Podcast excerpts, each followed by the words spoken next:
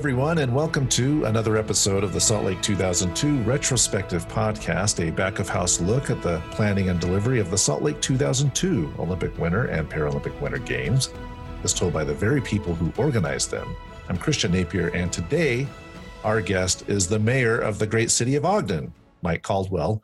And Maureen Sweeney connected us, and I'm so grateful to Maureen for making that connection Mike, it's an honor to have you on the podcast today. How are you? Christian, thank you very much. I'm honored to be on this. And as I mentioned in the preamble, uh, this is such a, a great thing that changed so many lives in our state and the state in, as a whole. It's just an honor to be on. And I was excited all week to be able to talk to you about my experience there. Wow, well, that's a that's a high compliment uh, to be excited to come onto this uh, silly little podcast.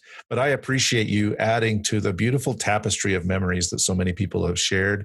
And before we dive into all of those wonderful memories, though, I, I want to talk a little bit about what's going on these days in your city and the things that you're working on. So, why don't you tell us a little bit about uh, what's going on in the life of Mike Caldwell?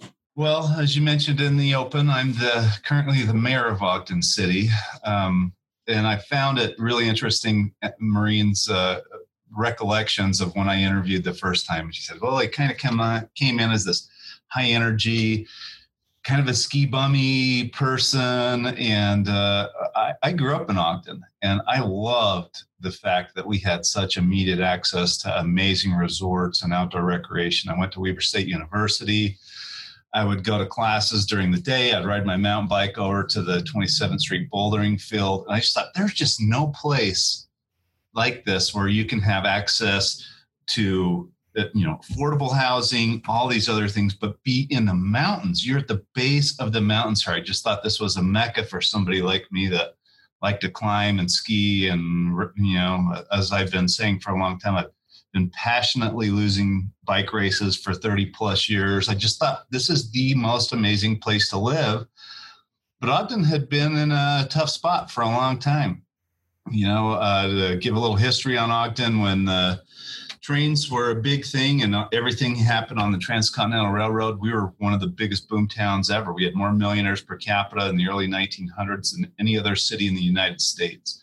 And in the 1950s, the diesel engine came in and the highways came online, and all of that evaporated. When I grew up in Ogden in the 70s and 80s, there were a lot of places you didn't go. It was a rough and tumble place. It didn't have an identity, it didn't have a brand, and and th- that was that was kind of tough because it had such amazing access to all these great places and um, when I got the job at SLOC, one of the things that blew me away was we had 106,000 people, is what they expected, or what the count was. It's always an estimate um, downtown to see the Olympic torch come through three days before the game started. And for me, that was transformational because you didn't come downtown in the early 90s and, and, and as the torch came through a lot of the storefronts were vacant and abandoned and there wasn't a lot going on. But to have 106000 people downtown when it was maybe what five degrees? We can agree those days before opening ceremonies were absolutely frigid and it just re-inspired me for um, you know where I grew up, the community that we lived in, the access to resources and uh, amazing natural environments. I just loved seeing that energy in my hometown, in the downtown corridor of my hometown. It really was inspiring for me, and so i am sure we'll get a chance to get into it later and how I got back to Ogden and, and what happened as a result of the games, a direct result of the games, but for me to be mayor up here now and having a reputation nationally as one of the outdoor meccas. And we've had all these outdoor industry companies move here to put roots here because of that immediate access to the outdoors. It's been amazingly gratifying for me but i felt that way on the state as well. Like we have such an amazingly beautiful state. It's so well organized so much diversity and things to go see and do that how could all of these international people that have always thought of Utah as a flyover not land at the airport and realize, holy cow, this is unbelievable what you can do and what you can access. And you know having every venue within 45 minutes of each other that's never happened in an olympic games before. And i thought it put us on a whole different international stage and people realized how friendly the people were how great it was to get around how our street systems in this grid were all so easy to navigate. It just it just highlighted everything that i felt in my heart about the state of utah. The olympics brought the big you know the big cameras and microscope in and people left feeling you know really overwhelmed at how unique it is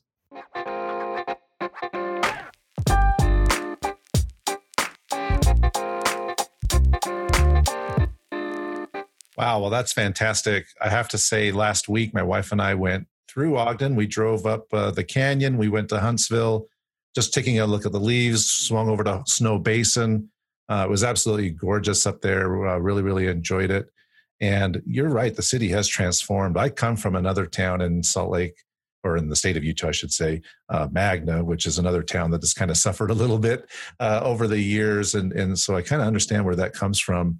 Why don't you give us a little sense of where the community is now, the city of Ogden, and the vision for the future of Ogden? Well, you know, one of the things I'm proud of is the a, a, number of the national media groups that have come in and given Ogden a lot of attention. We're um, con- consistently ranked in Forbes magazine as one of the best places to raise a family, start a business, um, start a career. We were recognized just this year from EDC Utah as the uh, public sector group um, for economic development and what we've done. We're the Job Creation Center for Northern Utah.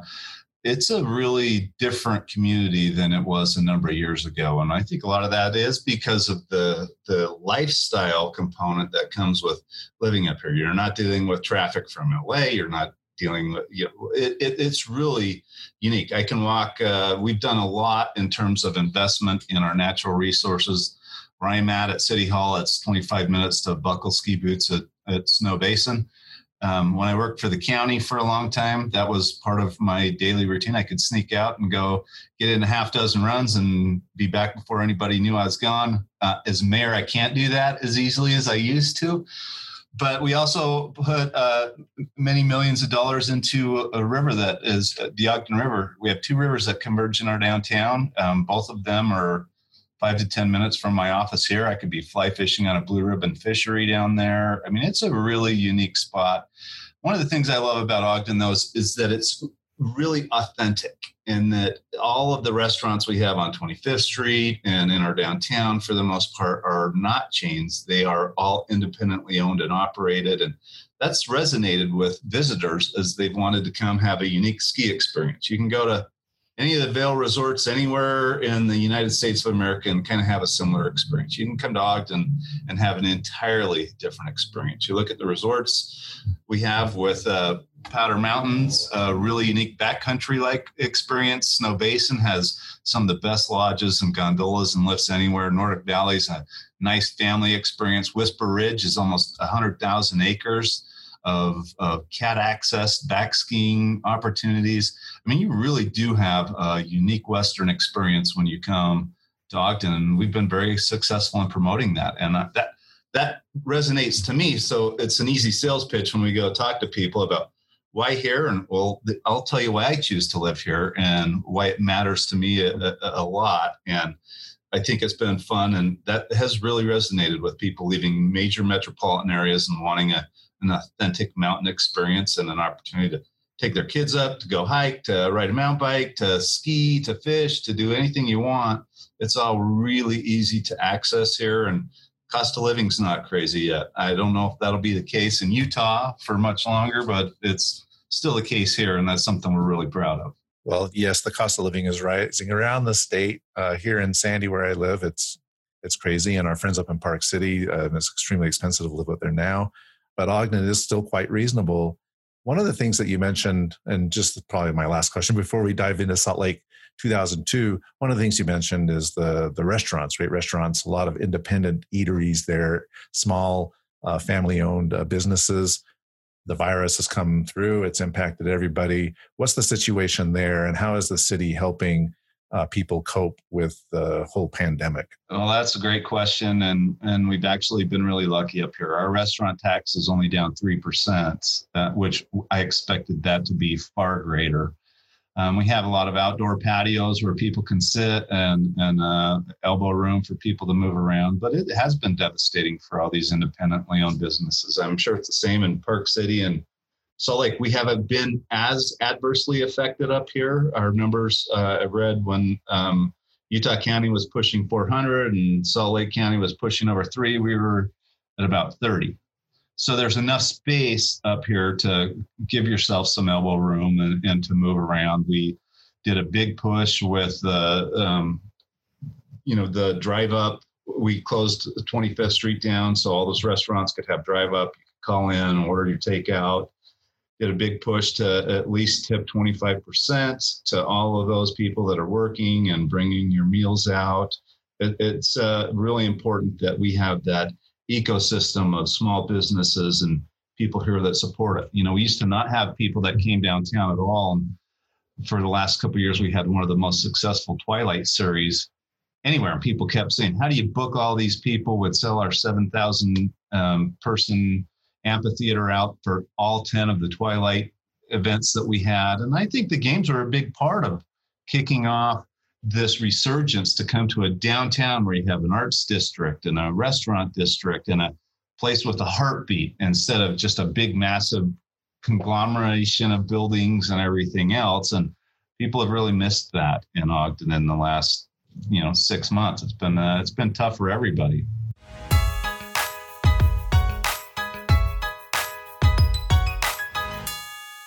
Congratulations on really minimizing the spread of COVID up north there in Ogden compared to us folks down here in Salt Lake or down in Utah counties.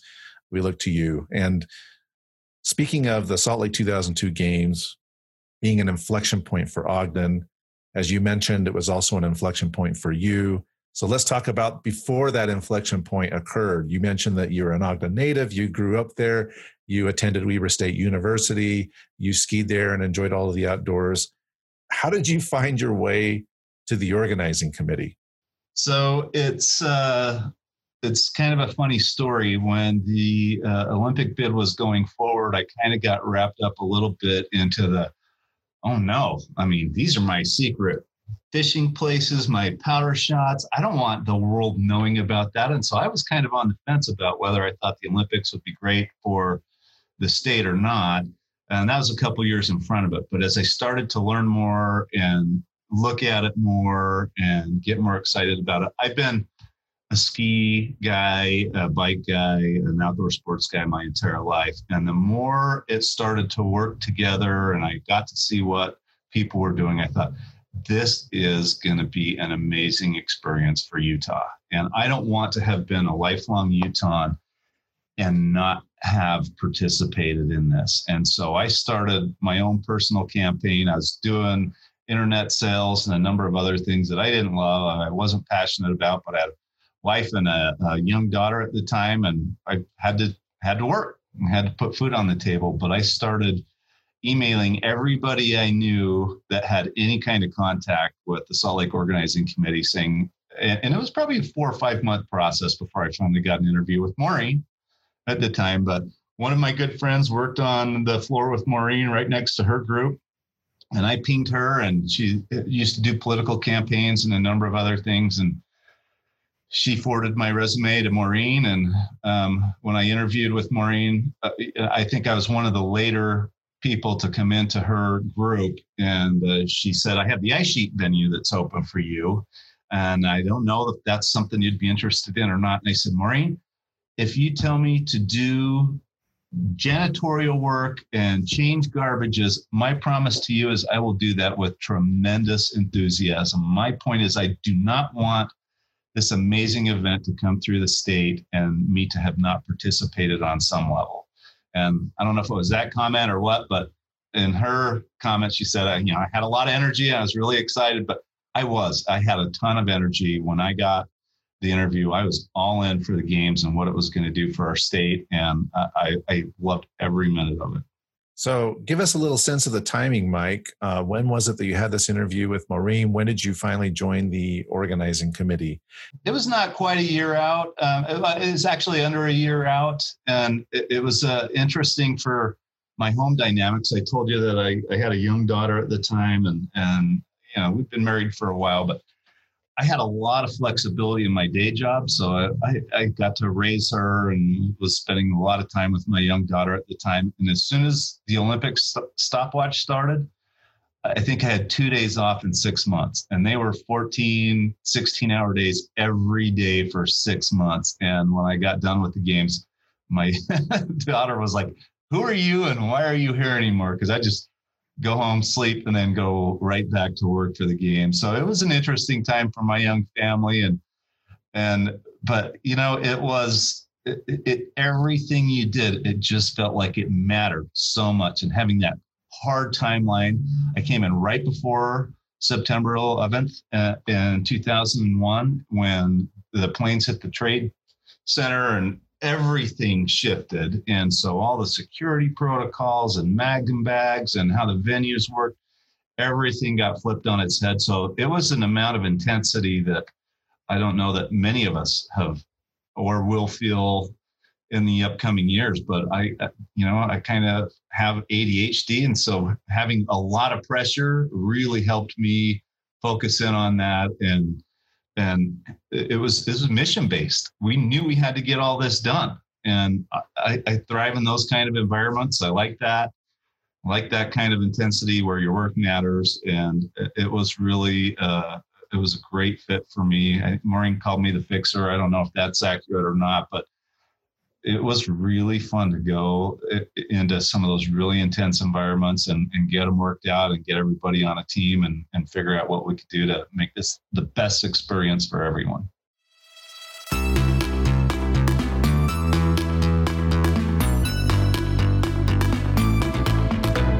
Wow. Well, a couple of things I want to comment on there and also have a follow up question. So, number one, on the young family thing, it was an interesting dynamic in the organizing committee because there were a lot of young people.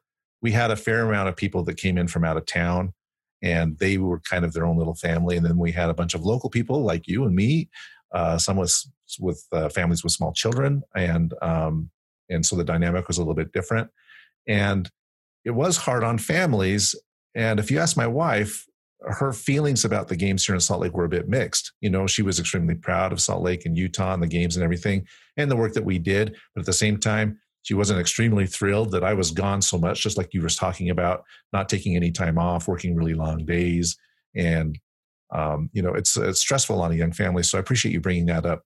The point about the mission, I think, is quite interesting uh, because it, you were right. Uh, this was the largest event in the world, the most visible event in the world. We were not going to delay it, so we had to deliver it no matter what. It, it had to happen.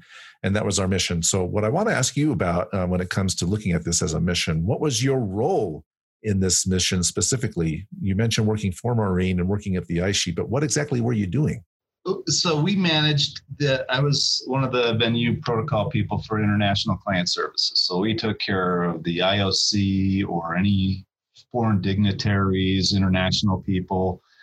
And as Maureen said as the pressure for the game started to build up they started to plug me into some different environments. So you know to give you a little before games background i worked for a troubled youth hospital when i put myself through school and there were intense environments there. Kids wanted to scream and yell and do all kinds of stuff. And I was a big body. I'm 6'4 225. And it, as the pressure mounted for the games, some of our other people, um, it, it just did not suit them.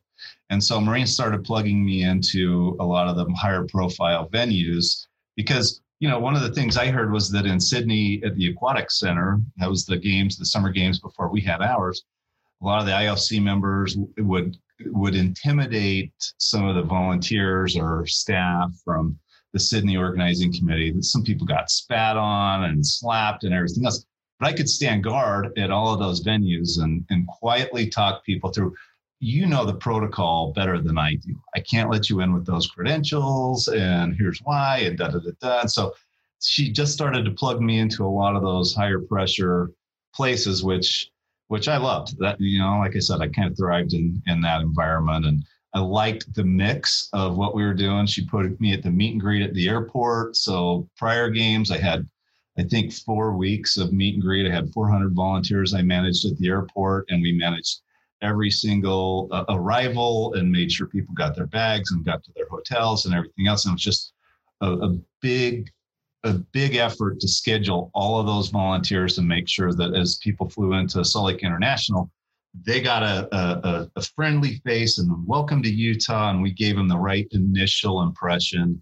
And then when the game started, I obviously did uh, opening and closing ceremonies, and then they had me at Snowbasin, And I ended up taking over at what was at the time the Delta Center, where all the speed skating and figure skating went, which is its own really interesting dynamic to watch what happened with the Russian judges and people screaming at each other in our area. And it was really, I just got to see and have my hands in in just about everything interesting I felt during that time, and and uh, and I loved it. And you know, one of the things I tried hard to do at Ogden that I tried hard to do at the games is to when you're working with volunteers, it's different than working with staff, and so you need to find ways to motivate them and to listen to them and let them feel like they're doing something really important. And i i enjoyed that part of, of the the job just interacting with so many people and firing them up and and being a motivational person. Like this is so unique. Yeah it's a long day today but we'll look back at this in in however many years and just relish these experiences. I will tell you though um, i have not worn a single mountain shadow shaded color since 2002 i got so tired of the same uniform for two and a half months, um, that got a little bit old. But I loved working and interacting with the people and to see Utah come together with such amazing enthusiasm. One of the things that's resonated with me that I've talked about as we've done economic development up here and a number of other things was that Sydney said, You're going to have the need for about 22,000 volunteers in the state of Utah. It'll take you about three years to do that. And I volunteered originally. Before I got the job, I was going to volunteer. I was going to get involved however I could. And they said it'll take about three years to do that. And here's what you need to do, and here's how you get the community to come together and everything else. And in a year and a half, we had 88,000 applications from the state of Utah. Many people with different cultural experiences and language skills and everything else, PhDs from universities that just wanted to be a part of that two weeks. And I thought, that's an amazing testament to our state that in they say it's going to take three years to put 22,000 volunteers together, and in a year and a half, get 88,000 applications. And that just that just continues to feed my fire about why Utah is so unique and such a great, the best place in the world for the games.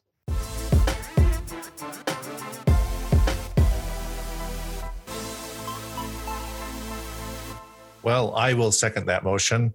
I want to come back to these volunteers. You just said a lot of stuff there, a lot to unpack there. But about the volunteers, you mentioned that um, you needed to make sure that they were satisfied with their work, that they were motivated, that you could retain them, and they always felt a sense of fulfillment that when they were doing their work.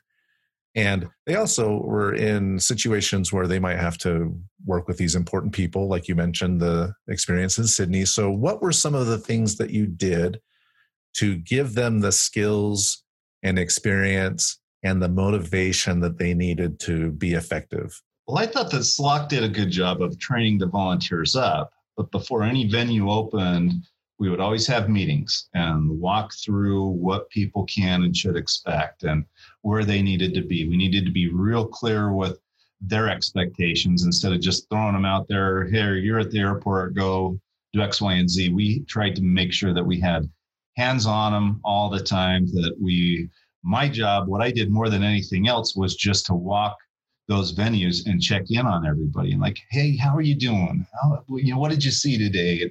Anything that was really important to you. And I just wanted to make sure that everybody felt a touch from one of the staffers. I think when you're, like I mentioned at the airport, I had 400 volunteers at the airport. I had a couple of interns that were really good and would go around and do that. I can't hit every uh, uh every person, every ship because they came in internationally from around the world, but making sure that they all got a touch and they all felt appreciated and were part of the overall game's vision and package was really important to me.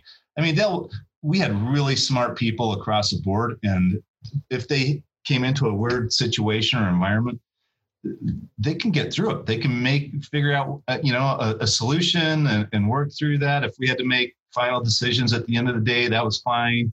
But we wanted them to feel really important, really know how grateful we were that they were participating in this Utah experience. And it wasn't SLOC, it was the state. We put a, we tried to really embed a sense of loyalty for and, and pride in being a Utah. And this is our games. We're all in this together. It's not this venue versus that venue and, and any competition. It was the whole vision of the games and how that needed to come together that I think people really bought into and, and were passionate about. Yeah, I think people still feel that way about the Olympics here, right? Uh, they do have a sense of ownership and pride, not only of the games that have occurred, but the venues that are still being used and the athletes that are being trained here that are competing in current Olympic games. And there's a still a huge amount of support here for the Olympic movement in the state of Utah. Now, I want to come back to, you know, you mentioned you were the fixer, or maureen mentioned that you were the fixer and that you were a, a, a gentleman large in stature. Uh, so, what were some of the interesting situations that you may have found yourself in, or your team members may have found themselves in, and what were some of the creative ways you found to resolve those situations with our games family guests and others? Well, you know, the number one out of the gates was the figure skating scandal with the judges, and then they're having to award two gold medals and all kinds of things with that. And so those conversations couldn't happen in the competition area. So they always ended up happening up in where we had our IOC family seating area. We had a lounge and all of those. And what we did collectively as a staff is gave them space to work. Like that is not what we need to be managing. We're not going to get involved in any of that. We're going to provide a safe environment we're going to keep the media out. We're going to do everything we can to give them the space they need to have conversations. That was probably one of the most unique that we had was that big blow up at the Delta Center at the time about the the figure skating and everything else. And um, interestingly enough, after the games, I came up and managed uh, the figure skating venue here, the ice sheet in, in Ogden, and I did find that I, uh, figure skaters have very strong personalities. Figure skaters and their moms, dads, coaches, and judges have very interesting personalities. So, having watched that in Salt Lake um, during the our games, during the 2002 games, and then having to manage it after, well, that was some good training and, and experience for me. What about the Paralympic Games? Were you involved in those as well? I was. Um, I did the same work through the Paralympic Games, and um, that was really inspiring. I mean, the Olympics comes with its own kind of of shine and attention and everything else, but that was actually even more inspiring to me because you saw people overcome some enormous challenges to compete in the Paralympics, and I wasn't originally one of those that was slated. I was supposed to be done when the games were done but I was honored that they kept me on through the Paralympic Games, and it actually gave me the opportunity uh, for what I've done in um, post games. So, funny story about that. I was at the um, Paralympic closing ceremonies, and so for me, I'm you know, I got a young daughter at home. We were just building a new house. I knew that 3,000 of some of the best and brightest people I'd ever worked with were going to hit the job market the next day and a guy with a big black cowboy hat came up to me at Paralympic closing ceremonies and said, "Hey, I've seen you around a lot of these places. Are are you a local boy?" And I said, "Well, yeah, Northern Utah. I went to Weber State." And he said, "Well, not something. My name's Commissioner Glenn Burton, and I'm one of the Weber County Commissioners, and we're looking to hire somebody to come manage our Olympic venues when uh, all this is over. Is that something you might be interested in?" And I just thought, this is just manna from heaven because I didn't have anything out. Uh, you know, like I mentioned, I had two days off in six months, didn't have a resume out. And so I wrote his name on my arm with a Sharpie and called him the next morning after my job was done. I was uh, effectively unemployed at that point, and they invited me up for an interview. And I interviewed at Weber County and uh, took over their Olympic venues. And and one of the things I promised to do was that look, the ice sheet is open from 5 a.m. to 1 a.m. We're not going to be able to pack a lot more activity into the off hours of that, but Ogden and Weber County has a great opportunity to do something with its Olympic legacy. And I will manage your ice sheet. I'll do that. Uh, I'll take care of it. We'll be very selective with our budgets and everything else, but we will build on that Olympic legacy here. We had 2,000 volunteers that were either on Mountain Snowbasin or at the ice sheet, and people were desperate to see something happen next. And so, had I not had the opportunity to work through the Paralympics, that random encounter with the Weber County Commissioner and a black cowboy hat wouldn't have happened, and who knows where my life would be now.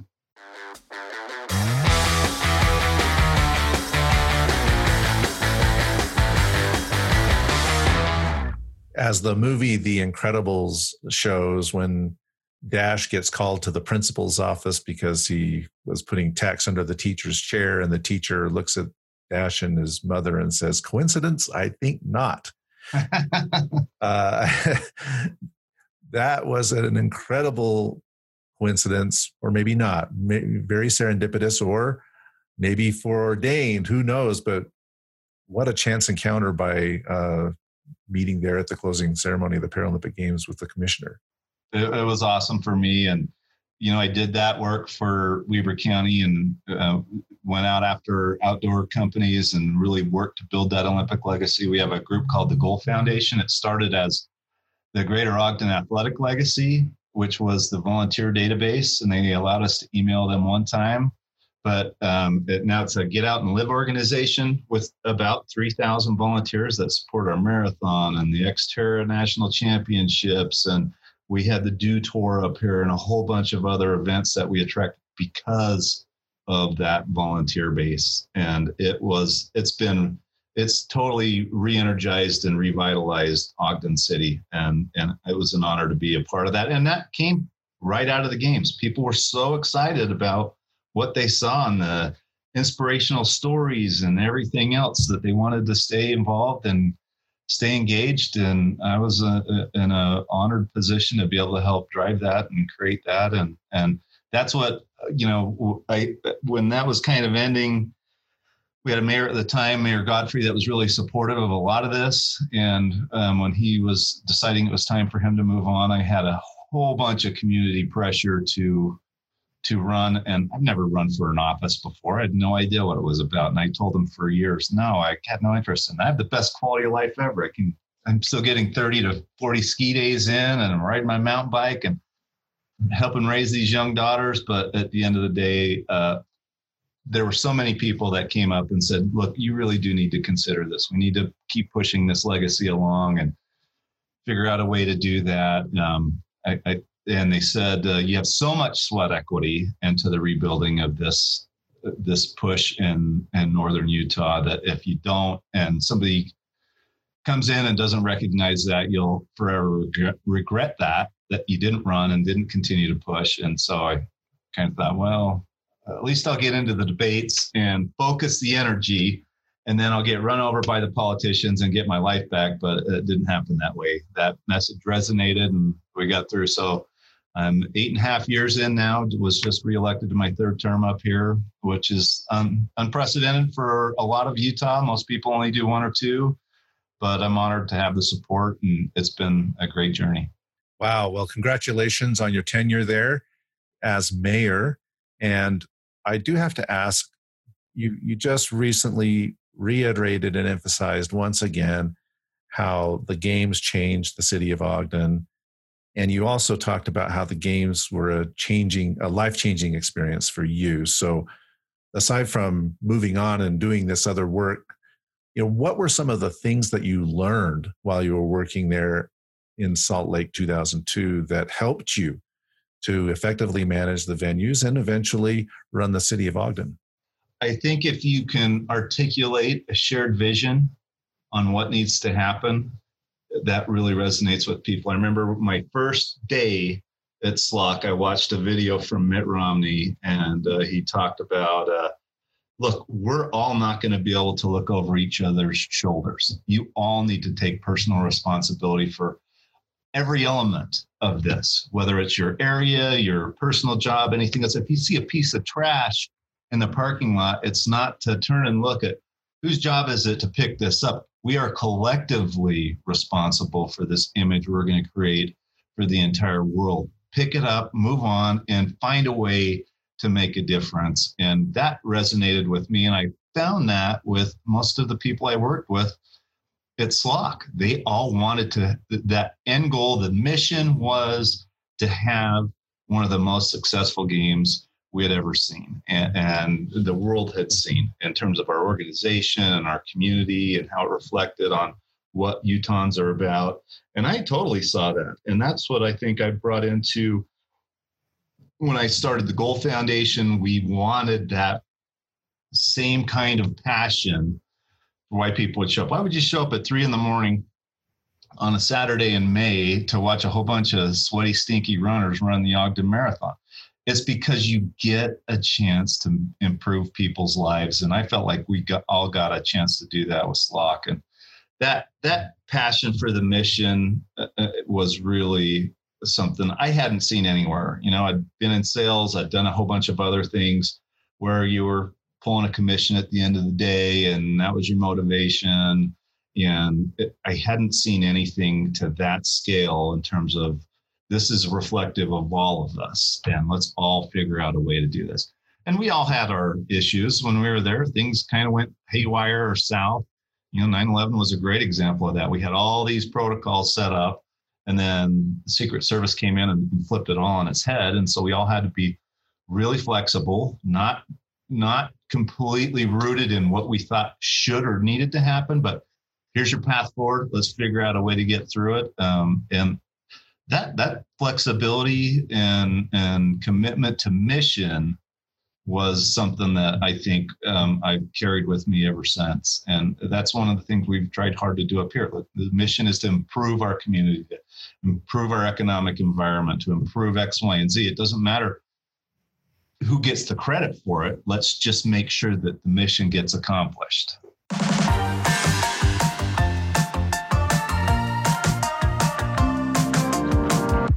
Well, those are wonderful takeaways uh, from your time in Salt Lake, and the citizens of the great city of Ogden have benefited from the experience that you gained there.